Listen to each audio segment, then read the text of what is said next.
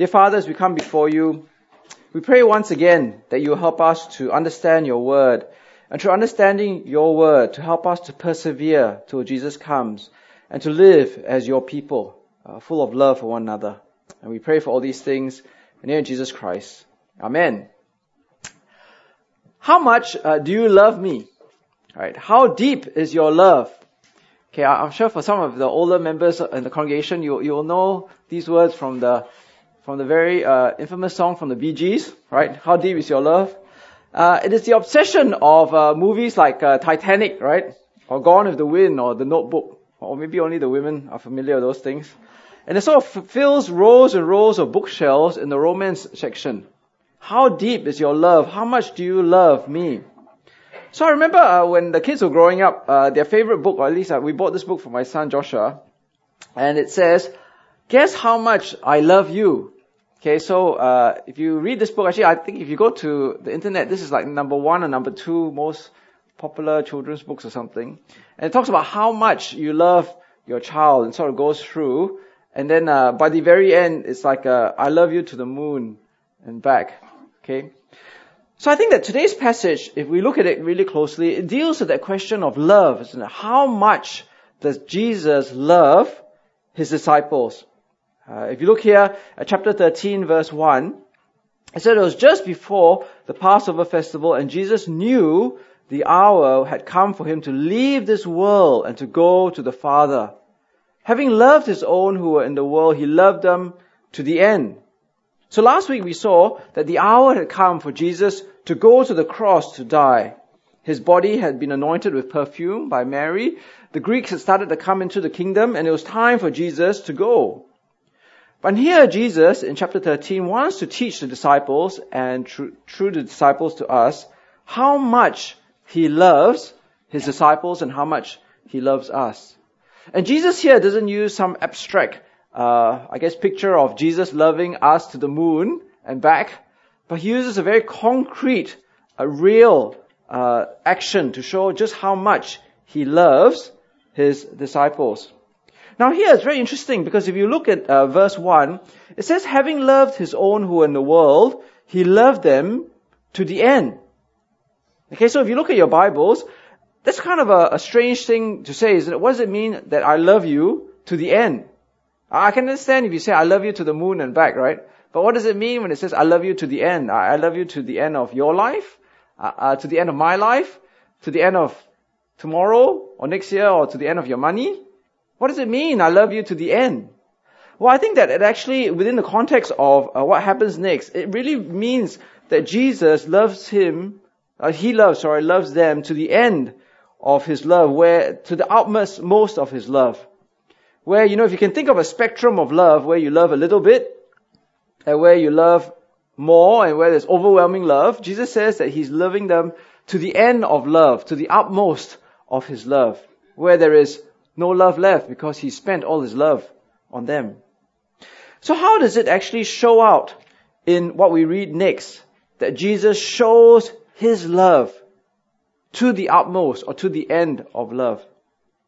Well, in verse 2, it says, the evening meal was in progress, and the devil had already prompted Judas, the son of Simon Iscariot, to betray Jesus. Jesus knew that the Father had put all things under his power, and that he had come from God and was returning to God. So he got up from the meal, took off his outer clothing, and wrapped a towel around his waist. After that, he poured water into a basin and began to wash his disciples' feet drying them with a towel that was wrapped around him. Now, if you look up here on this slide, uh, there are three statements which were made in all those verses, and when you really understand and get into what those verses are saying, they are deeply, deeply contradictory, isn't it? In verse 2, we read that Judas was going to betray Jesus because Satan had already prompted him. In verse 3, Jesus had the power of God. He was from God. He was returning to God. He was God's son in every way. And yet in verse 4 and 5, Jesus washes his disciples' feet. Now from a human perspective, this is truly a paradox. This is really weird, isn't it? It's really boggling the mind as a display of love. You see, if you think of just of just verse 3 and 4, the next slide, if you just compare those two statements, that Jesus was God, he had the power of God, he was returning to God, but yet he washed his disciples' feet. Now that's a really, really amazing thing. You see, in those days it was very common practice to wash feet, uh, because in those days they didn't wear Nikes or shoes or things like that. They wore sandals, right?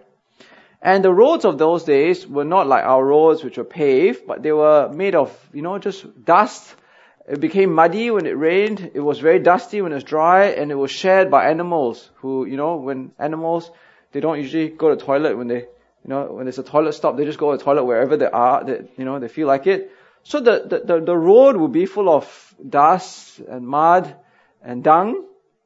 And when you went to someone's house, uh, usually if you went over for a meal, uh, you wouldn't sit down at the table, right, where your feet are sort of under the table, but you would, you would sort of be like this, right? You sort of in the ancient world, or maybe the next slide is clearer, you'd, you'd recline to eat, right? They didn't really have chairs in those days. So obviously your feet got a lot closer to each other and to the food than we do today. So it was very important for you, in terms of decorum, if you ever wanted to be invited back to, to, to wash your feet uh, when you went to someone's house for a meal, right? Because you know your dust-covered, muddy, dung-smelly feet would be close to your neighbor right here and next to the food. And usually when you went to your uh, neighbor's house to eat, you'd wash your own feet. You know, it's a DIY thing, right? Self-service.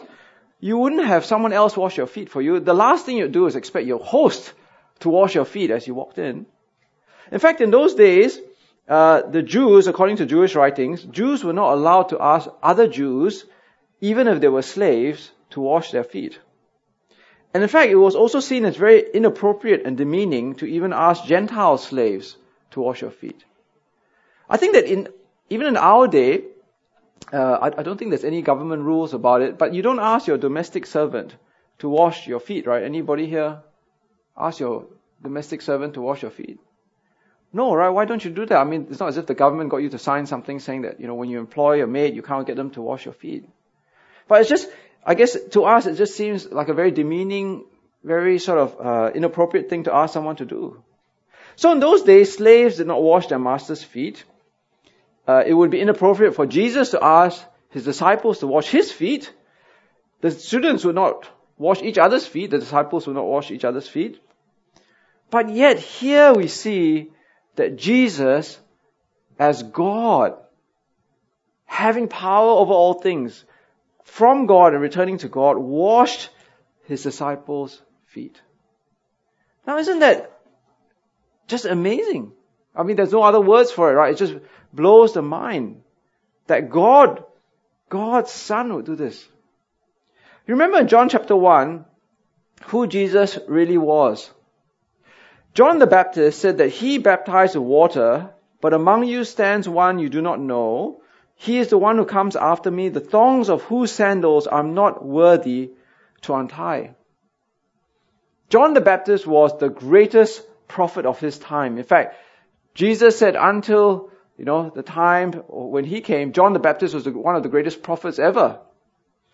But yet, as great as John the Baptist was, he didn't see himself worthy to untie the shoelaces or the sand, the, the, the, the laces of Jesus' thongs.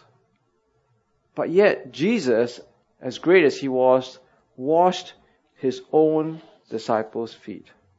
And what's really amazing is if you look at your Bible, in verse 3, right, in, in verse 4, there is a connecting word there uh, if you see there, it says, Jesus knew that the Father had put all things under his power, and that he had come from God and was returning to God. And it says there in verse 4, this really interesting uh, word. It says, so.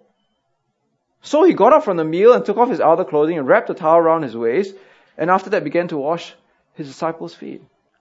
I don't know about you, but I, I got my highlighter, and I highlighted it in bold yellow, this word in verse 4, the word so, right? Because if you and I were writing the Gospel of John, we wouldn't write the word so. We would write the word yet or, or in spite of this or, you know, unbelievably or shockingly, Jesus washed his disciples' feet. But if you look at your Bible closely, that word there is so or is translated yet or something like that, right? And I think the reason is because Jesus wanted to show his disciples how much his love for them was.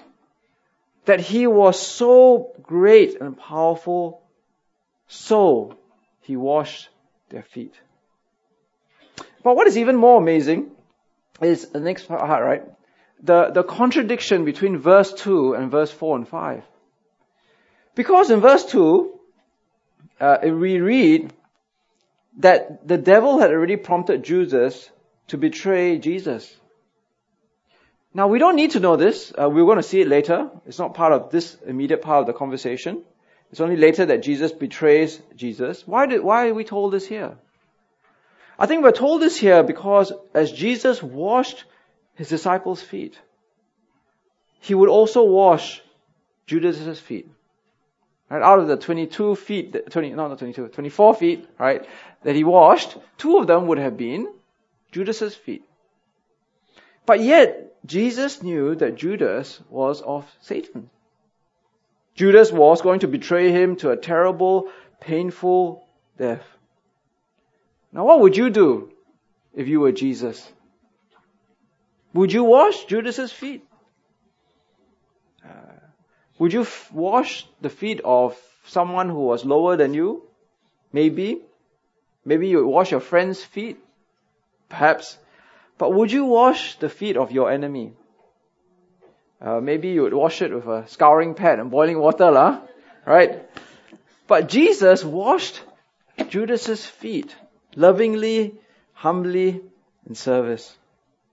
See what Jesus did was totally countercultural and beyond all expectations, right? It was totally radical. Imagine uh, you invite the most powerful person that you know to your house. Okay, maybe the CEO of your company or the principal of your school or you know somebody. Could you imagine that person uh, coming to your house, taking off your shoes and your socks and washing your feet? Well, clearly not, right? I've never heard of that happening ever before. But here, verse 3 tells us that Jesus was not the CEO or the principal of your school, but he was God in every way. And yet he washed his disciples' feet.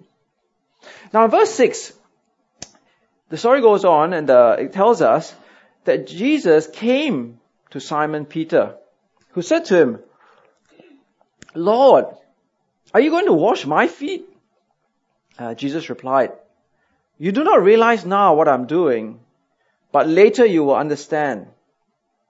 No, said Peter, you shall never wash my feet.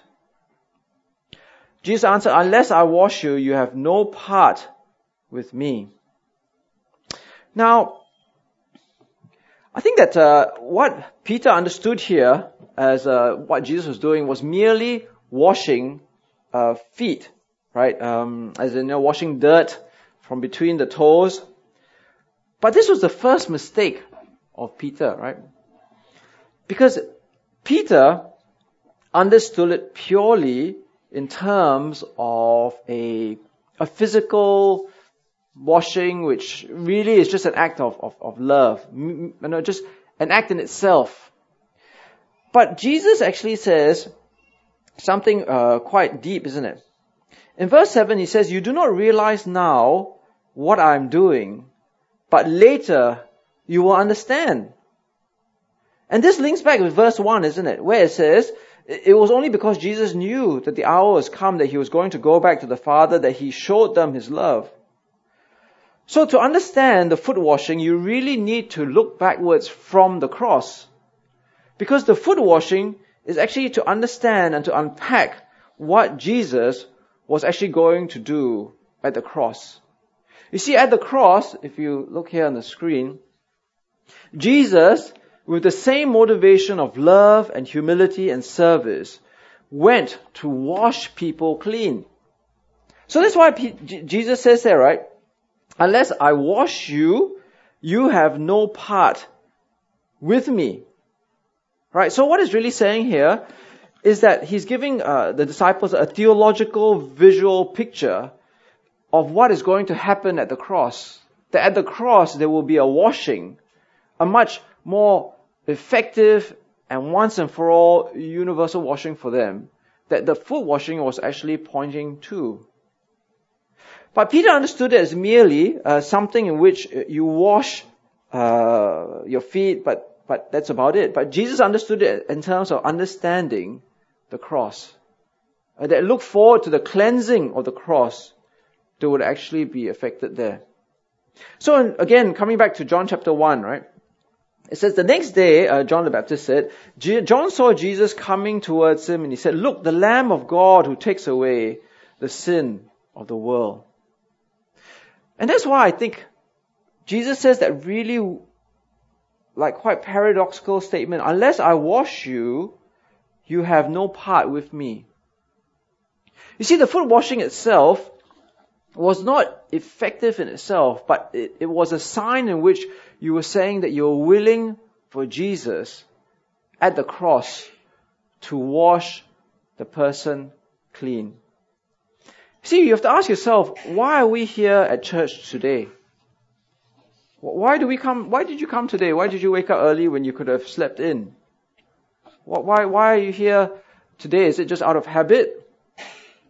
No, I think we are here today because we recognize that we are all needy people and we all need to be cleaned through the washing of Jesus. You see, as we've been going through the book of John, Jesus is not looking for self-sufficient uh, people. He's looking for people who are needy, people who are hungry for the bread of life, who are blind and they need the light of the world. They are thirsty, they need living water, and who are sinners who need to be washed clean. I remember John Piper said the gospel of Jesus is not a help wanted advertisement. The gospel of Jesus is a help available advertisement. So I think what Jesus was saying to Simon Peter was, unless you see yourself as needy and wanting and needing a wash, and unless you allow Jesus to wash you, you will not be part of Jesus, you will not be clean. So by submitting himself to the foot washing, Peter was actually looking forward to the cleansing that he would receive at the cross. But the, the second mistake that Peter makes is that he begins to see the foot washing as effective in itself. Because then in verse 9, Peter says, But Lord, then not just wash my feet, but my hands and my head as well. Jesus answered, Those who have had a bath need only to wash their feet. Their whole body is clean. And you are clean, though not every one of you, for he knew who was going to betray him. And that was why he said, not every one of you is clean. Now, again, if you don't really read and reflect and meditate on this passage, you, you begin to become very confused, right? Because why does, uh, why does Jesus now say to Peter, Oh, I only need to wash your feet, but you're already clean.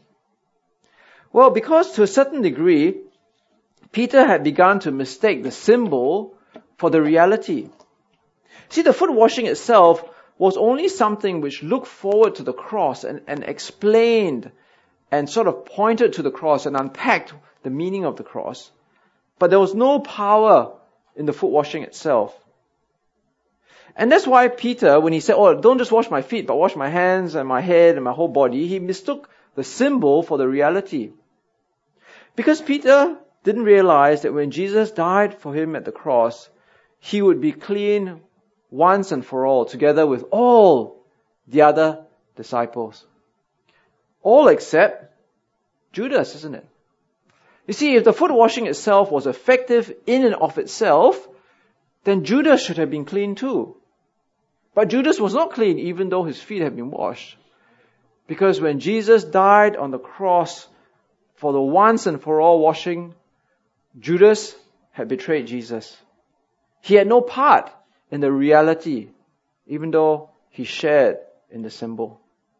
So I think that what's really important for us to see is the reality of what we need is the once and for all washing that Jesus gives on the cross. We are clean once and for all. We don't need the symbol to make us clean. So I remember a relative of mine uh, would every week uh, go to church and, uh, and participate and, and, and take uh, the mass. And uh, to the extent that she would always almost go to a service which wasn't even in her native language. And I think when we spoke to her, we were very worried for her because she, she was almost like going to church as a superstition. She felt that once I go to church, I'm clean for that week. And uh, I need to go again the next week in order to be clean for another week. And then so it went on and on and on. But Jesus says that the symbol does not make you clean.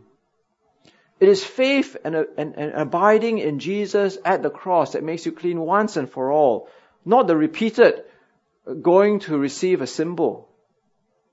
So, in a sense, uh, if you wanted to push it to an extreme, if for the rest of your life you never took communion again, would you be saved?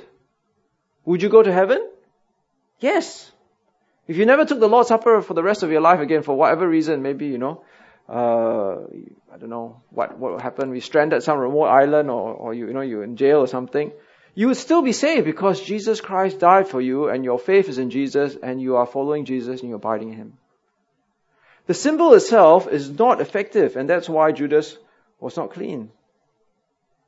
Now Jesus goes on and he talks and applies the uh, foot washing to the disciples directly, right? So he says when he finished washing their feet, he put on his clothes and returned to his place. Do you understand what I've done for you? He asked them. You call me teacher and Lord, and rightly so, for that is what I am. Now that I, your Lord and teacher, have washed your feet, you also should wash one another's feet. I've set you an example that you should do as I've done for you. Very truly, I tell you, no servant is greater than his master, nor is a messenger greater than the one who sent him. Now that you know these things, you'll be blessed if you do them. Now, what is Jesus saying here? Jesus is basically saying that uh, his foot washing was to be an example for them. But it was to be an example in terms of the principles that he applied, in terms of selflessness, humility, love, and service. See, what drove Jesus to the cross? Remember again, the foot washing was looking forward to the cross. Or why did Jesus go to the cross?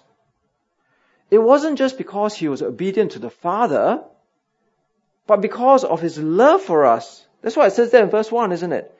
Having loved his own who were in the world, he loved them to the end, to his utmost.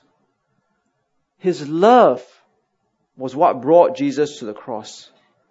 His humble sacrifice and service to us was what brought Jesus to the cross. You see, it was unheard of that God should wash the feet of his disciples. Then how more that God should die on the cross for his disciples? Now, when Jesus says that we should follow his example, it doesn't mean that, you know, every month, uh, in conjunction with our Holy Communion, we, we, we should all bring out our buckets and start washing each other's feet, right? I don't think that's what Jesus means. We're not supposed to follow the example in a literal way, but we are to follow his example in selfless service.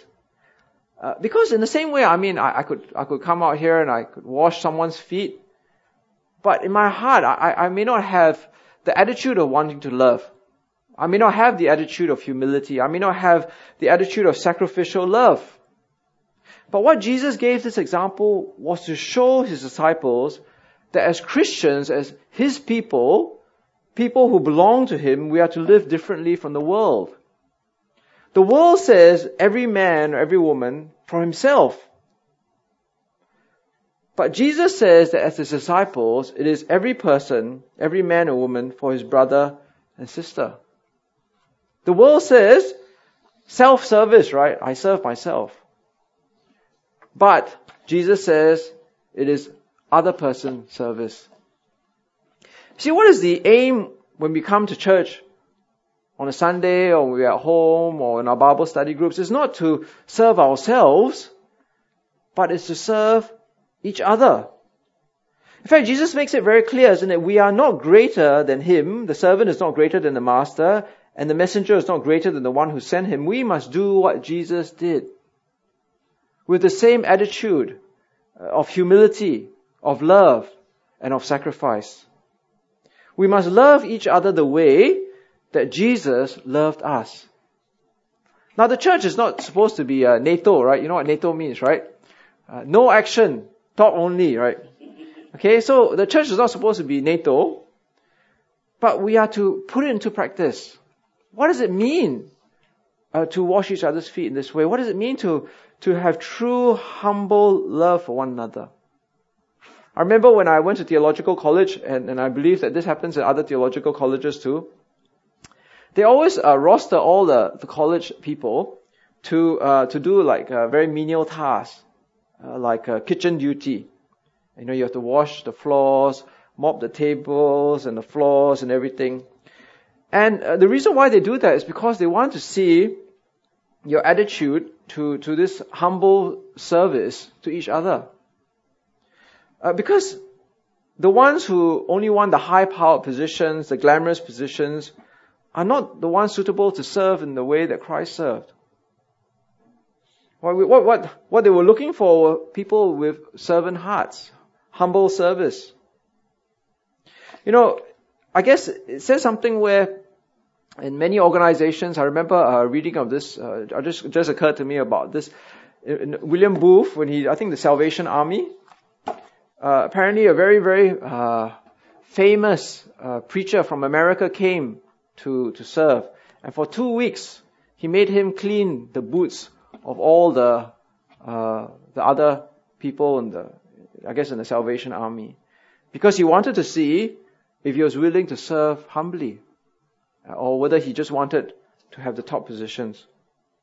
And I think that that's the same for us, isn't it? When we are serving, do we serve because we just want those high positions? Or are we willing to serve each other humbly, sacrificially? And I think that in the world that we live in especially, the rich do not serve the poor, isn't it? The, the, the, the ones who are powerful find it very hard to humble themselves to serve those who are lower. So I think that in the same way, we must be very careful that in the church, we do not bring the attitudes of the world into the church, because in the church, we are meant to all serve one another with humility and service. I remember talking to someone once before when they were retired, and I said, why don't you uh, do this, do some community work? And they said, oh, I only get paid for work. I don't work for, you know, for things that I, I don't get paid for. And I was thinking that's so different from the Christian attitude of service, isn't it? I remember this very powerful uh, Christian man who in the secular world was uh, a very senior executive. And when he retired, uh, he told me that one day a week, uh, he went to read letters to people who were blind. Uh, I know of another man who uh, was a venture capitalist who's also a Christian, who spends one day a week going to prison, trying to reach out to people in the prison. And I really think that uh, those people in a way embody what it means to be very powerful, but yet in humility are willing to serve those who are much lower than them in terms of social status in the world. But what about us as a church? I think that I realized when I was uh, in, in, in my previous church as well, that many people are very happy to, to give money, but they may not be very happy to actually want to, to serve. Uh, when we go down to Batam, one of the things that we, we are trying to do now is instead of having the, the, the little girls and boys serve us, as if we are like the, you know, the people who should be served, we, we try to serve them as an example of how, even though we are older, even though we are, you know, I guess from a richer country, we, we are here as Christians together with them and we are willing to serve them. And I think that that's something that embodies what Jesus is talking about here.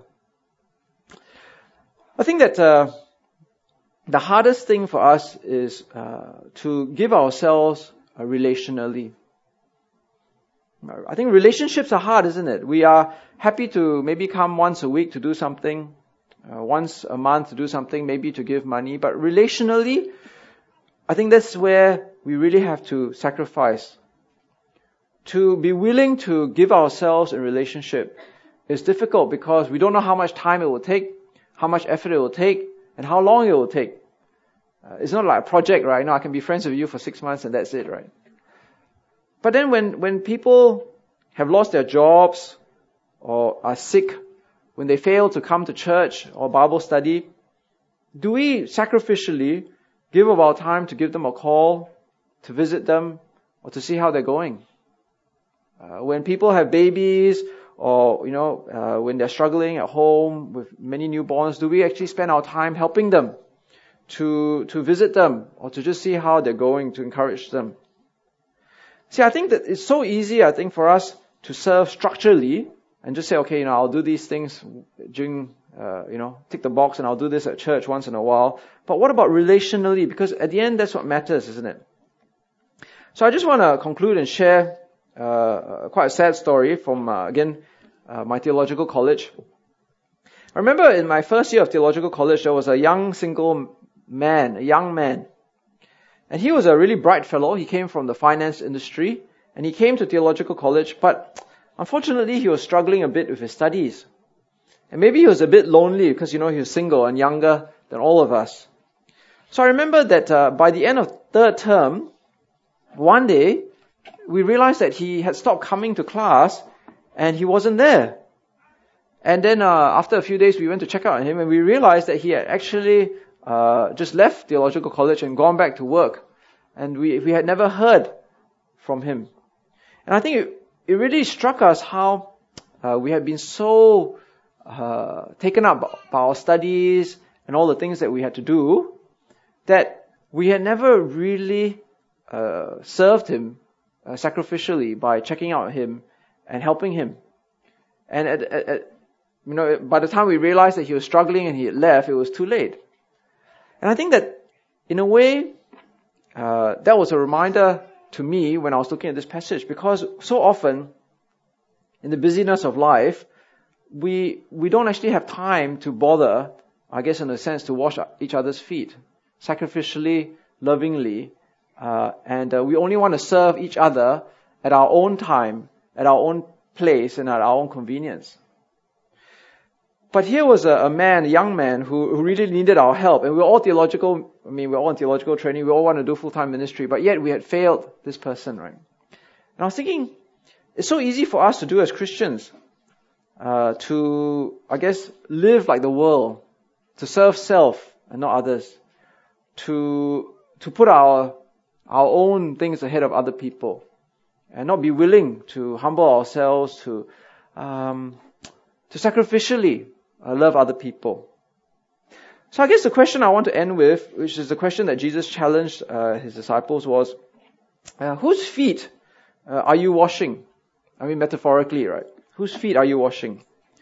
Uh, who are you serving in, in, in, in, a very real way, right? And how are you serving? Are you only serving in the ways that uh, are high and pro, you know in the ways that are convenient to you, or are you serving in a humble, sacrificial way to really meet the needs of someone at church? I think it would be helpful for you, perhaps, if you just spend some time thinking about it, and maybe even the outline that you have, just write down one person's name of someone who you think has a real need, who you can serve, uh, whose feet you should wash, and then maybe you can pray about it uh, later sometime after the service about how you can actually help to serve and love that person. Because if Jesus, who was God himself, could serve us in this way, then how much more we who have received this love from Jesus uh, should follow the example of our Lord and Savior uh, to serve and love each other in this way. Let's go to God in prayer. Dear Father, as we come before you today, truly we, we, we cannot understand uh, your love. We cannot understand the love of your Son Jesus. It is just beyond our world of experience, our understanding. Uh, that such a powerful person, God Himself, uh, should, in love, humble Himself to wash his disciples' feet. That one who is so mighty and awesome and sovereign should actually humble himself in love in this way. Dear Father, We thank you for how it reflects and unpacks the love that Jesus had that brought him to the cross for us. We thank you how it reflects uh, the true washing of the cross. And dear Father, we pray for ourselves uh, that we would have that same love uh, for one another here at church. That we would heed the instructions, the clear instructions of Jesus, that no student is greater than his master. And that we should, in every way, embody that love for one another. Dear Father, we know that if we even have a fraction of the love that Jesus showed us, that we would be a, a radically different community. And we just pray that each and every one of us would uh, listen and heed the example of Jesus to uh, really take time out for one another uh, so as to serve each other in, in real ways and not just ways which are convenient to us. And we pray for all these things in the name of Jesus Christ. Amen.